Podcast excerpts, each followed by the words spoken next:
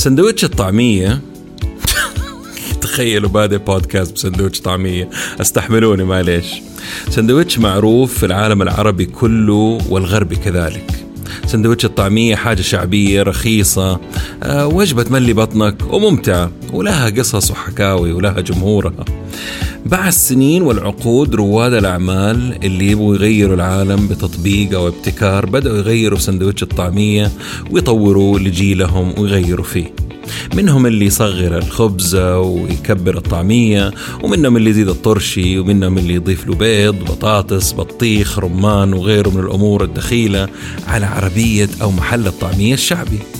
تطور الأمر لدرجة أصبحوا رواد أعمال يعرضوا فكرة الطعمية هذه على المستثمرين. يبغوا يشوفوا يبغوا فلوس لمشاريعهم عشان يطوروها. بمعنى آخر الكل جاري خلف هاجس عمل اضطراب في الطعمية. من فكرة لفكرة من عرض لعرض ومن جولة استثمارية للأخرى الكل بيتكلم كلام ريادة الأعمال في الطعمية. نموذج عمل شريحة مستهدفة سوات اناليسز ميزة تنافسية مخارجة وغيرها من هالأمور.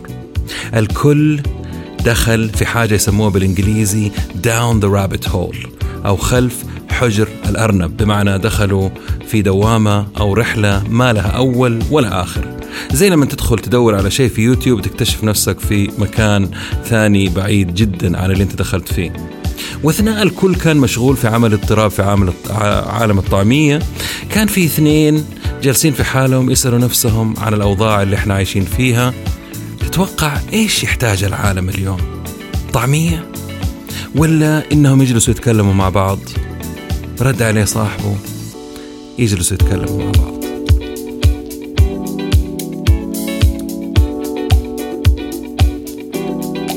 أهلا وسهلا. عالم البزنس عالم مثير كبير متغير وله جوانب مختلفة. ولأنه موضوع يهمنا وطفشنا من التنظير والتكرار والفلسفة اللي ما وراها فايدة. صرت أدور الدروس والمفاهيم والطرق الجديدة والعبر من القديمة وتأثيرها على حياتنا اليوم وبكرة. أتناول أي شيء له صلة بعالم الأعمال من قريب أو بعيد. مقابلاتي مع المفيدين بس. بودكاست عالمي متجدد بنكهة محلية. وأهم شيء أهم شيء عملي وعربي. يا هلا وسهلا بالجميع. في بودكاست نتكلم بزنس مع ممدوح الردادي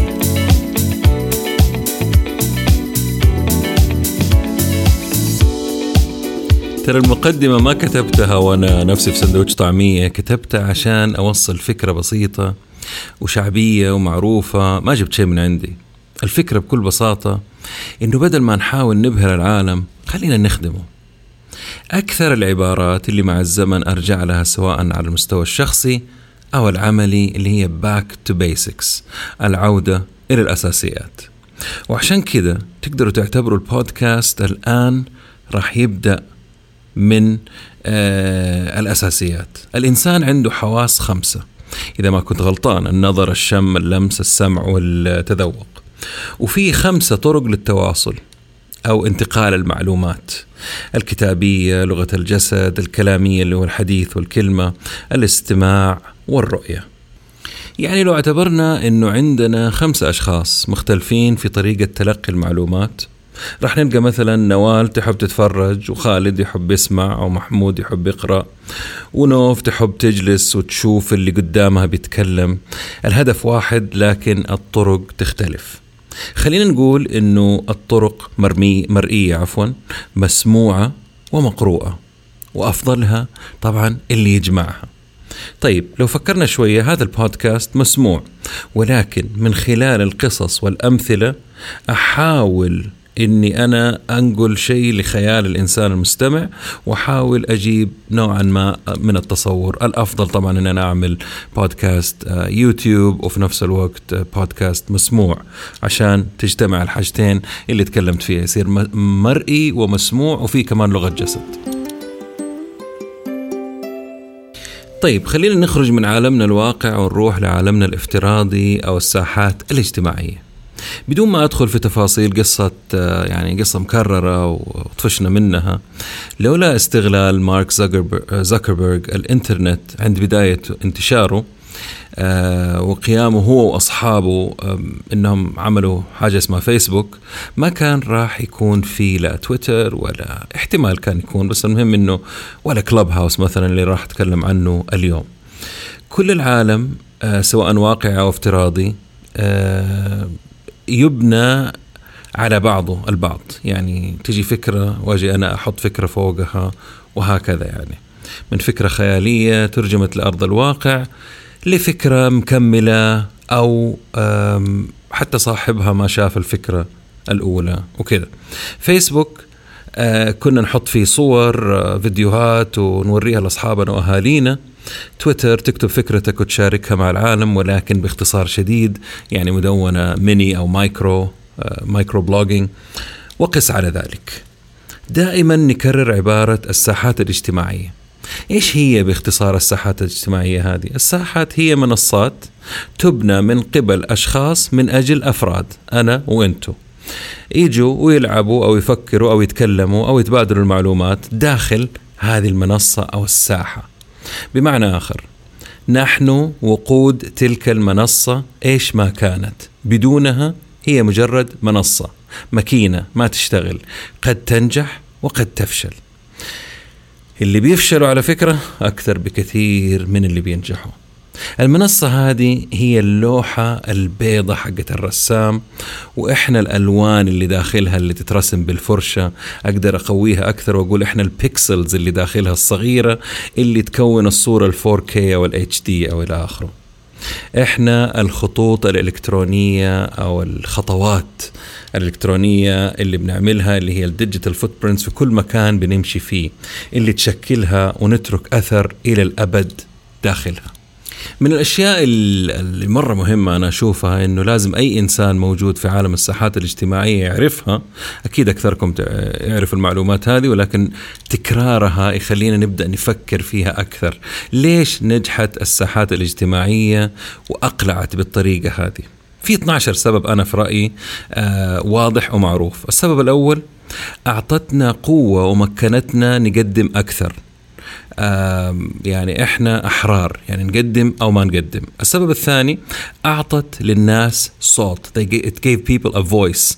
اللي ما كان مسموع أصبح مسموع حتى يعني أبسط أبسط الأشخاص وأبسط الأفكار. السبب الثالث أعطتنا قوة تواصل مع الآخرين تراكمية. السبب الرابع كل ساحة اجتماعية تساوي أرض التنافس. It flattens the competition field. يعني المساحة آه، موجودة للكل ما في واحد أفضل من الثاني أنت وشطارتك وبالمحتوى اللي أنت بتقدمه أو بالطريقة اللي أنت بتستخدم فيها هذه الساحة. السبب الخامس ازاحت العقبات والحواجز التقليدية اللي نعرفها اللي كانت تمنعني أنا من أعمل البودكاست هذا وتمنع فلان إنه يعمل فيديو ولا تمنع فلان إنه الناس يشوفوا شغله ولا يسمعوا أغانيه إلى آخره.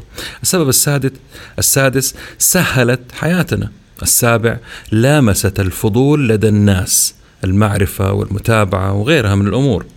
الشيء الثامن ممكن تعمل منها هدف رؤية ولا شيء كل شيء أنت وطريقتك داخل المنصة أو الساحة أو الصوت أو الشيء اللي أنت داخله.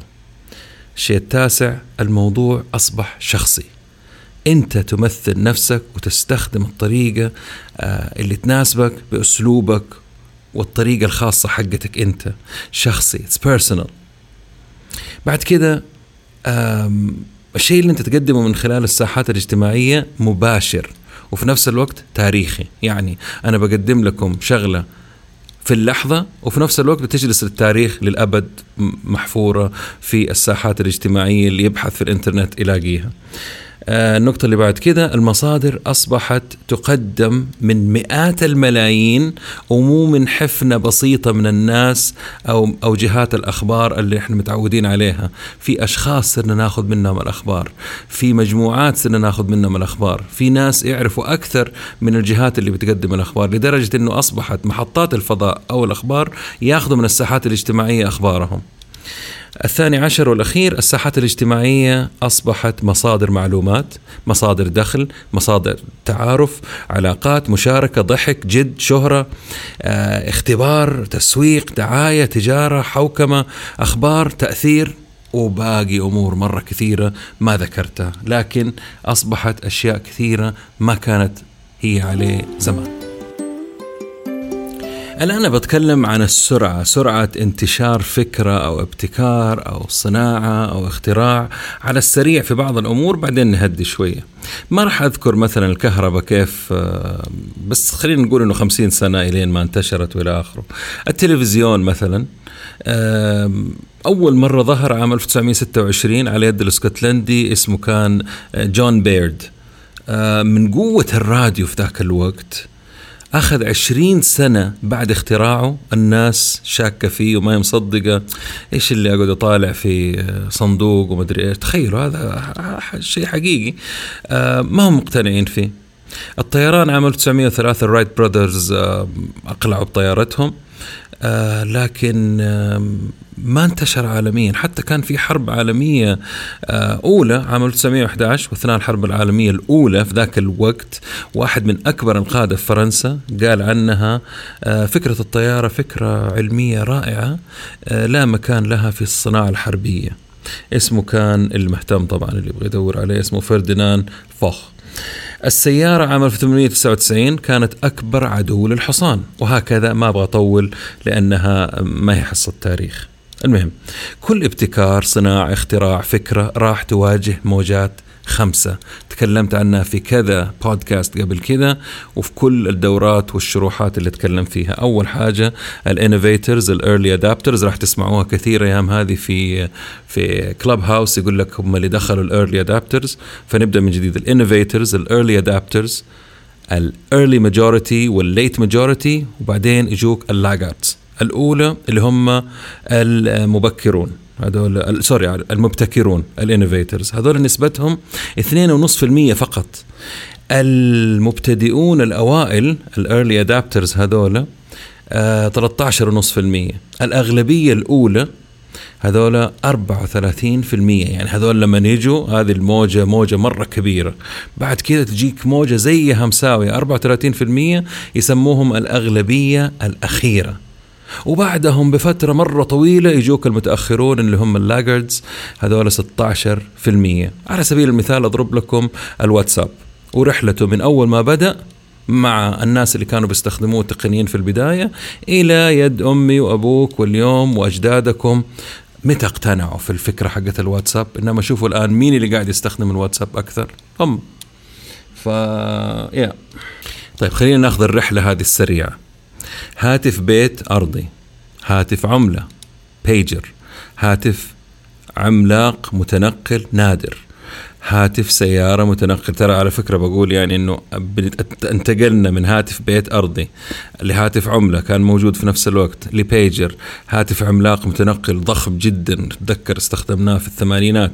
هاتف سيارة متنقل غالي جدا ونادر مو كل واحد عنده هاتف سيارة. رسائل ال SMS رسائل ال MMS البلاك بيري آه، محمول أسميه أنا كنت شبه ذكي الإنترنت جوالات النوكيا ال GSM الايبود الايفون الموسيقى الرقمية اولا مع نابستر بعدين مع آبل الهواتف الذكية منصة أبل لصناعة التطبيقات لهاتفها الذكي اللي هو الآيفون آه، منصة جوجل لصناعة تطبيقاتها. أي شيء تبغى تعمله ممكن يكون من خلال تطبيق.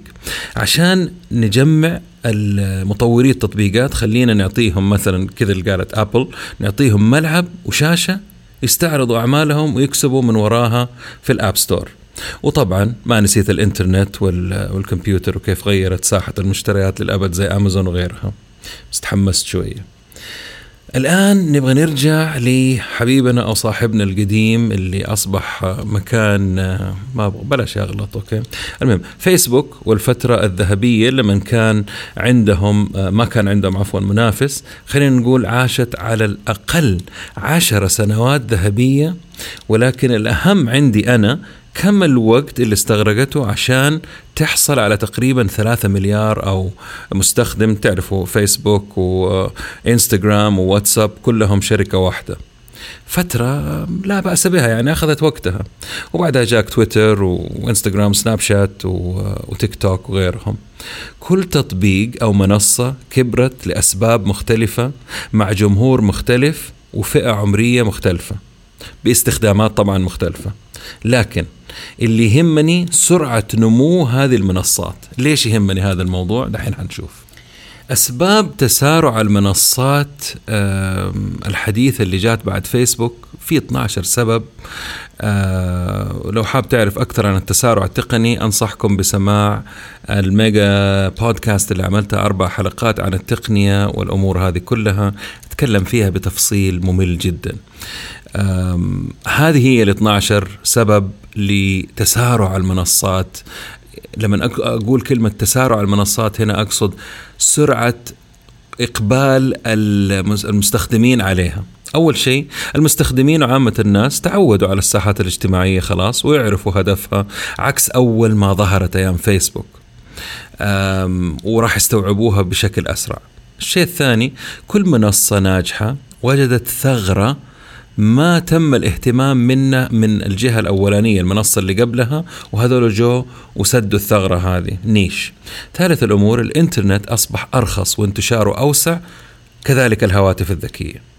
رابع الأمور ولدت أجيال داخل عالم الإنترنت والأجهزة الذكية وتستوعبها أسرع من غيرها اللي هم أكبر منها. خمسة تزاحم الأجيال, الأجيال الحديثة في اكتشاف كل جديد وتجربته بدون ما نعرف. تلاقيهم الصغار قاعدين يجربوا إيوه كويس مو كويس. قرروا من عندهم. سادس الأمور السرعة أصبحت تسابق السرعة عبر التقنية المتقاطعة المتراكمة اللي تكلمت فيها في الميجا بودكاست. يعني على سبيل المثال تيجي تقنية معينة سريعة في مجال معين تتقاطع مع تقنية ثانية سريعة يقوم يحصل ازدواجية في السرعة. موضوع مرة طويل أتمنى أنكم تسمعوا في البودكاست الثاني. التنوع الآن أصبح متاح للكل يعني كلنا نقدر نختار فين نروح وفين نكون. ثمانية العالم فيه كمية فلوس مفجعة بالنسبة لزمان غير فلوس الاستثمار يعني فلوس العالم زادت.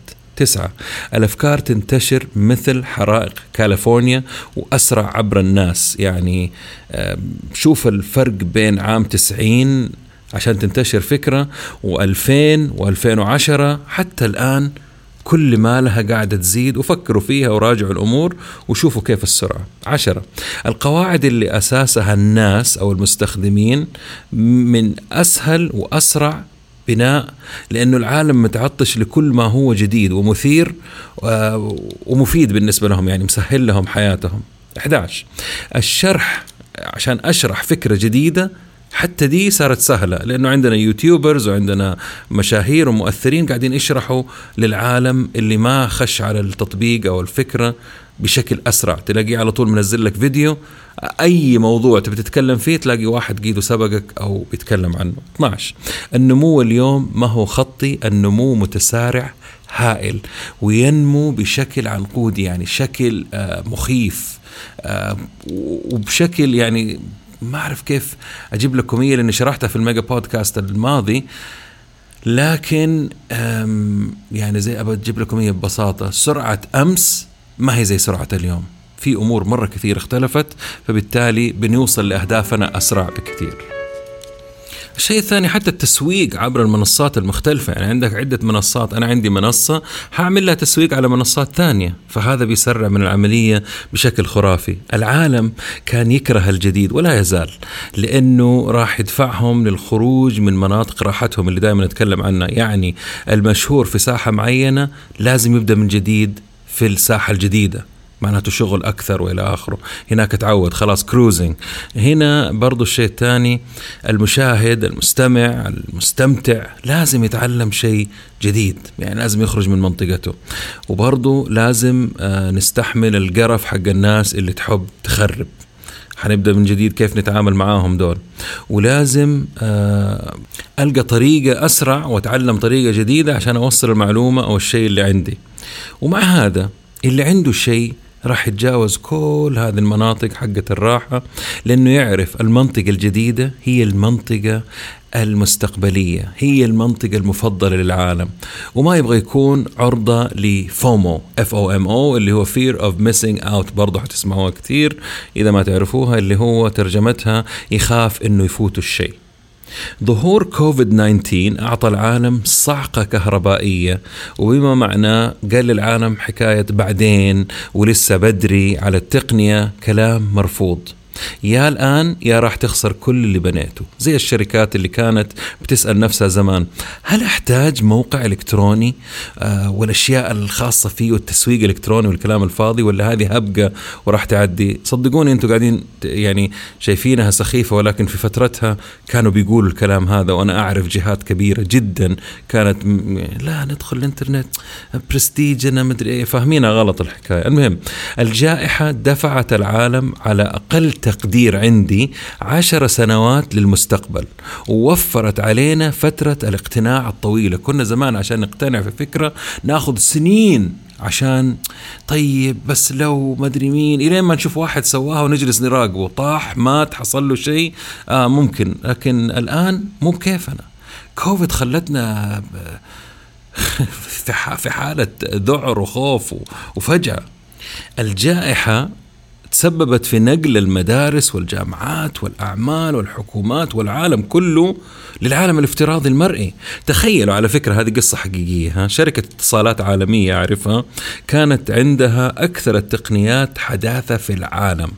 وقبل عدة سنوات جميع المدراء حقونها يسافروا أسبوعيا لعقد اجتماعات ويسكنوا في فنادق والتذاكر اللي هي business و first class والمصروف اليومي ورافضين يستخدموا التقنية حقت الفيديو لاجتماعاتهم. على فكرة لو جيتوا قلتوا لي طب التكلفة عالية كان هم شركة اتصالات. يعني ده المهم السبب كان بيروقراطية وغباء مدراء يعيشون أو يعشقون الاستعراض في الاجتماعات وإضاعة الوقت. لازم أجيبهم عندي هنا في الاجتماع يجلسوا أقول لهم وأود أنظر عليهم وأتفلسف عليهم وبعدين يلا يلا الله يجزاك خير يلا مع السلامة.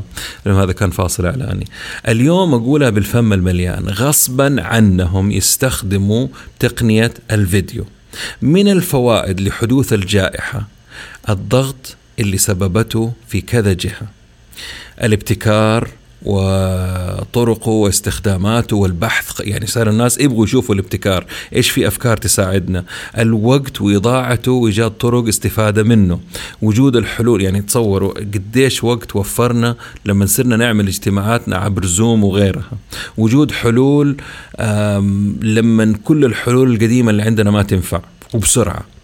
العمل على روح الفريق وعن بعد. تخيلوا زمان كنا بنحارب كيف نشتغل مع روح الفريق مع بعض اليوم لا لا حتشتغل روح فريق وعن بعد كمان. التنفيذ السريع بدل التقليدي العقيم. الاستعانة بجميع عناصر الشركة كبيرة وصغيرة اكشلي صغيرة قبل كبيرة اليوم. هو اللي فاهم وهو اللي عارف. العودة للطبيعة التباعد الاجتماعي والتقارب الأسري. ظهور العديد من الأفكار الاضطرابية المصاحبة للوقت. الاهتمام ب آه شو اسمه ده طرق العمل أثناء الأوقات الصعبة. يعني دائما ناسي إيش اسمهم؟ عشان قاعد أفكر في موضوع ثاني. المهم تصور في بودكاست بفكر في موضوع ثاني.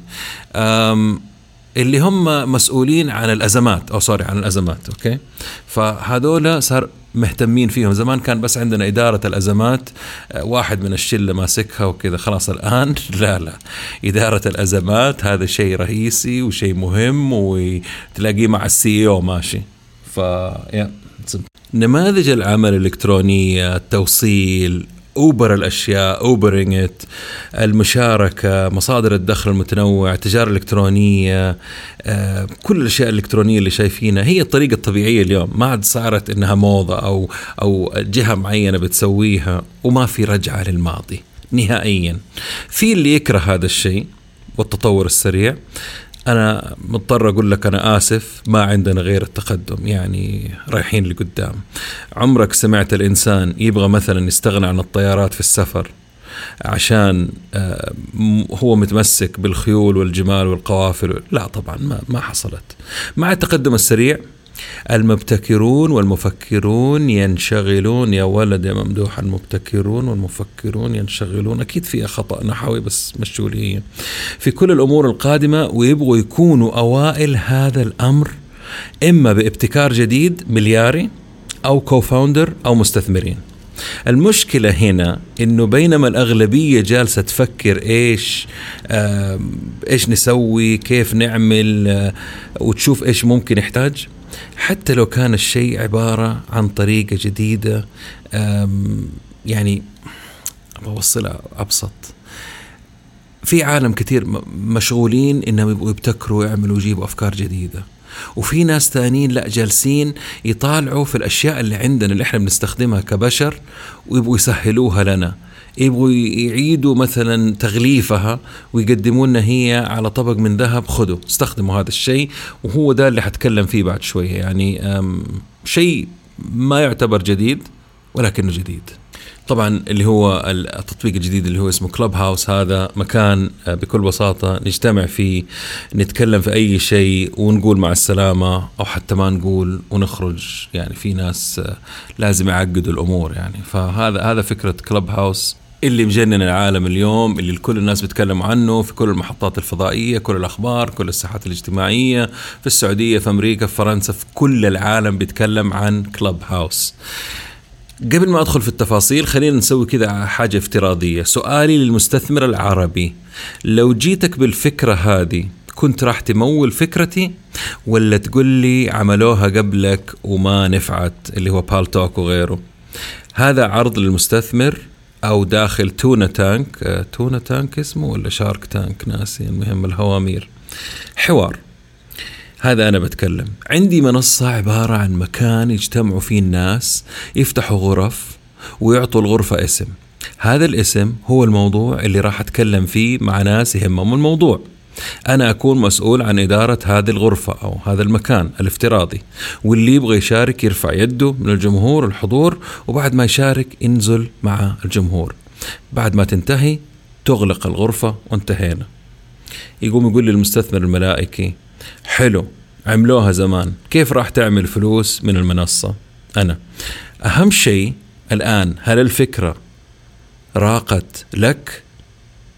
أكيد. فكرت في المونتايزيشن من السهل طبعا اليوم سيبكم من الحوار اللي صار ده. من السهل بعد النجاح اللي شافته اليوم هذا المستثمر راح يقول لك طبعا استثمر أمّال ليش يعني ما استثمر؟ بداية الشركة حقت كلب هاوس آه، بدأت بالسر آه، أعتقد في March 2020 آه، وبالعزومة فقط ال invitation. 2020 من قبل بول ديفيدسون وشريكه روهان سيث. كان عندهم 1500 آه، مستخدم فقط وكانت تسوى في ذاك الوقت لما وصلت هذا العدد كانت تسوى 100 مليون دولار. بمجرد دخول إيلون ماسك أعتقد قبل ثلاثة أسابيع أو أربع أسابيع فيها آه وبعد يعني العالم كله طب في يبغوا يدخلوا invitations وال invitations بتنباع آه، أصبحت أو ارتفعت قيمتها لمليار دولار unicorn والمستخدمين اليوم تجاوزوا 2 مليون مستخدم حسب آخر أرقام عندهم في فبراير واحد. وهذه هي لسه بالدعوات وأجهزة الآيفون فقط. الدعوات جالسة يا جماعة الخير تنباع في الصين وفي كل أنحاء العالم.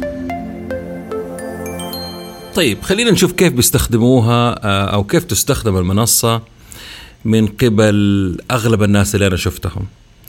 أول حاجة ممكن يكون مستمع فقط ممكن يكون مستمع ومشارك ممكن يكون صانع محتوى صاحب غرفة وموضوع يعني مدير غرفة moderator هذا تخصص يعني يدور على الغرف يكون هو ال moderator اللي يدير الغرفة.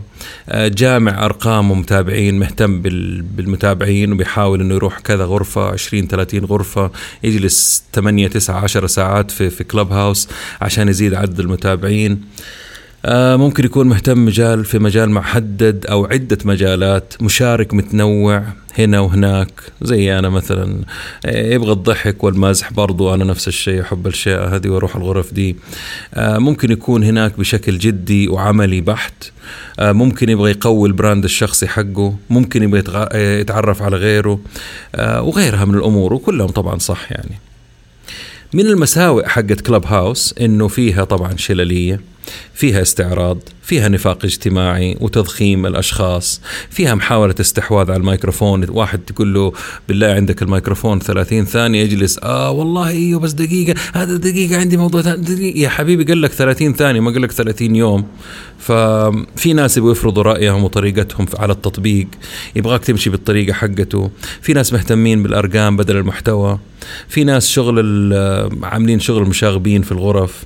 في عدم السماع للي عندهم رأي في الحديث في الانتقام من أشخاص مثلا أنا أكره الشخص هذا أو مشهور هذا. أقوم أدخل في الغرف عنده وأغلس عليه ففي طريقه لإدارتهم طبعا. في محاولة الانتقاص من الأشخاص والأفكار.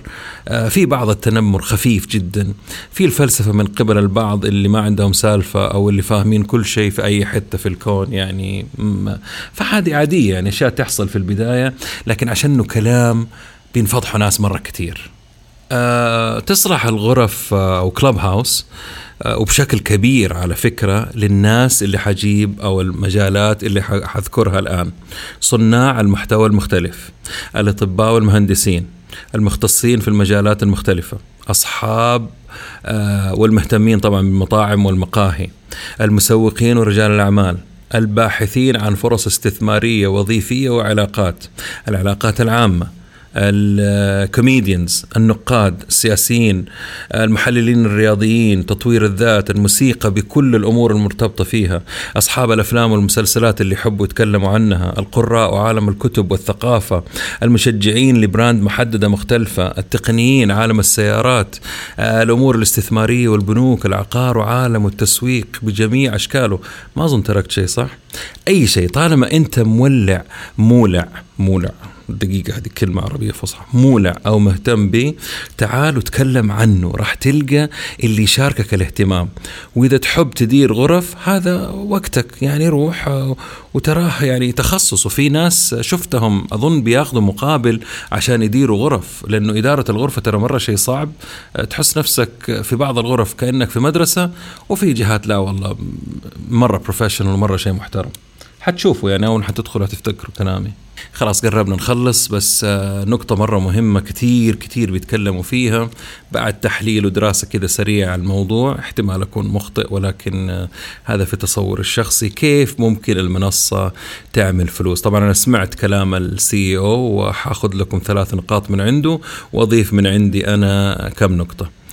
لازم طبعا تستفيد المنصة بعد فترة، المدير التنفيذي أعطى تصوره القريب قال القريب very soon للمسألة وقال إنه اللي راح يستفيد بشكل كبير هو صانع المحتوى، yay!